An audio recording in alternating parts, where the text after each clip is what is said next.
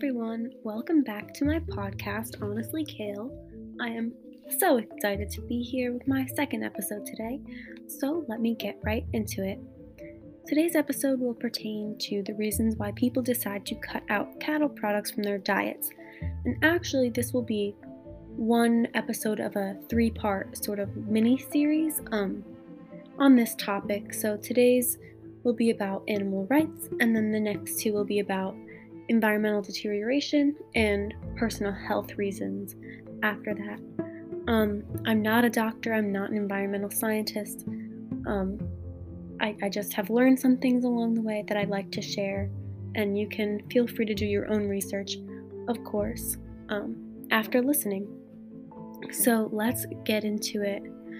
Today's topic, as I said, is animal rights. Maybe that phrase sounds really silly to you. Maybe you believe that humans are superior to all other creatures. And I mean, feel free to think your own thoughts. You are completely entitled to your own opinion. But I just think it's important to keep in mind that cows are sentient beings, right? They feel pain just like you and I. However, the rights portion of giving up animal products impacted me so much more when I learned about the life cycle of a cow. So basically, in a factory farm, specifically, if a cow is born a female, right, this cow will be forcefully impregnated at around 15 months old. And once her first baby is born, she'll be around two years old then, right, nine months later.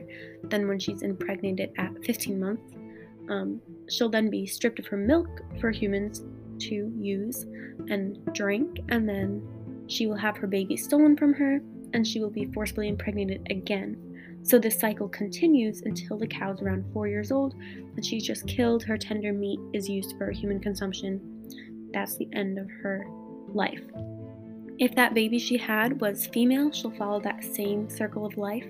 And if it's a male calf, he will just be slaughtered at 18 months old and used for veal. Both female and male cattle have a natural lifespan of 20 years, so, yes, even though the female cows live longer than males on factory farms, neither gender is granted a quality of life that I believe they deserve, and certainly not a length of life that they deserve.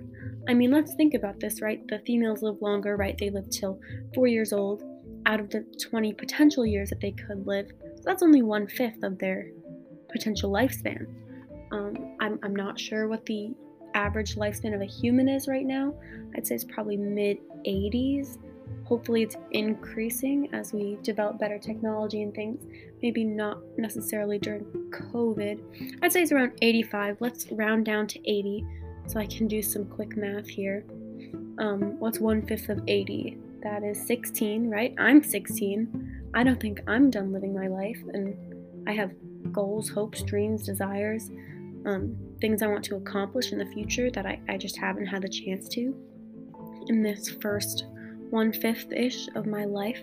Um, hopefully, one fifth of my life. Um, maybe cows don't have those same aspirations, uh, especially like career wise, education wise. They, they don't have those, obviously, but I think they deserve to live out their lives to the fullest length possible, not just the first one fifth that we are granting them. Um, now, this is my attempt at um, conveying that this is a trigger warning, a verbal trigger warning of sorts. Um, I will be mentioning rape, I think, for the rest of this episode. So if you are uncomfortable listening to this, um, for whatever reason, feel free to skip on to the next episode. I, I don't want to make anyone uncomfortable, but I do think to some extent being uncomfortable is necessary when learning about these things, but if you have certain experiences or things like that, um, I don't want to, you know, trigger you. So I'm going to get started now, so feel free to skip ahead. The dictionary defines rape as the following the crime typically committed by a man of forcing another person to have sexual intercourse with the offender against their will. So it's clear, right, that humans force innocent, unwilling cows to reproduce, so I consider that a form of rape. I'm not the only one who does this. I obviously learned it from other vegans um, and animal rights activists. Um, but not everyone does consider it um, as rape. I mean, obviously, people who've never thought about the process of, of how their milk gets produced and just how cows are treated, they may not even think about it and they may not consider it rape because they, they don't know.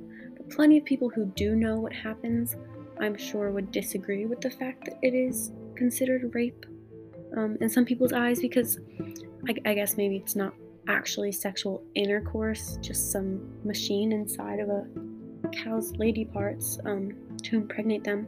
I'm not sure. I, I definitely consider it sexual assault, um, violation of these animals, um, unnecessary violation. Um, so, I don't know, just something to think about because by purchasing either the milk or meat of cattle, you comply with the idea that it's okay to strip someone of their rights unnecessarily. So, I mean, I view it as being raped, but even just this sexual assault is stripping someone of their rights um, without real reason, um, just for your own pleasure. I don't find that okay. Um, I mean, just imagine, right, being raped or treated this way and giving birth and then seeing your new baby for the first time.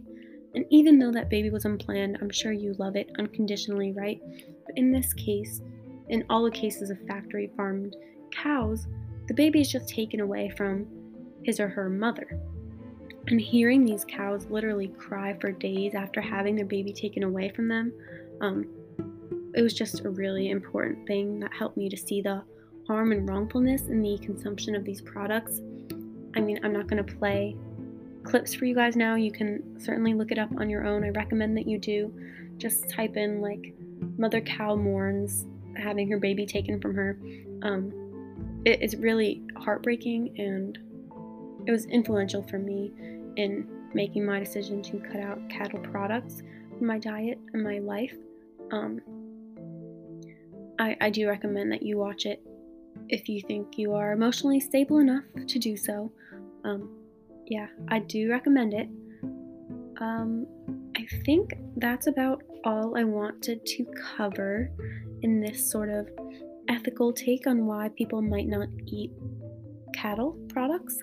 Um, yeah, I mean, there's so much more, uh, so many horrors of factory farming uh, that I could go into that you are completely free, and I recommend that you do look into um, on your own. This was just a couple of big things that I wanted to mention because they were really impactful for me. So, with that said, I think that's the end of today's episode. Hopefully, you learned a little something, and if you had a good time today, maybe you should come back to my next episodes. Again, we'll be covering environmental deterioration and health reasons why cutting cattle products from your diet might be the right choice for you. So, I'll see you then, and bye for now.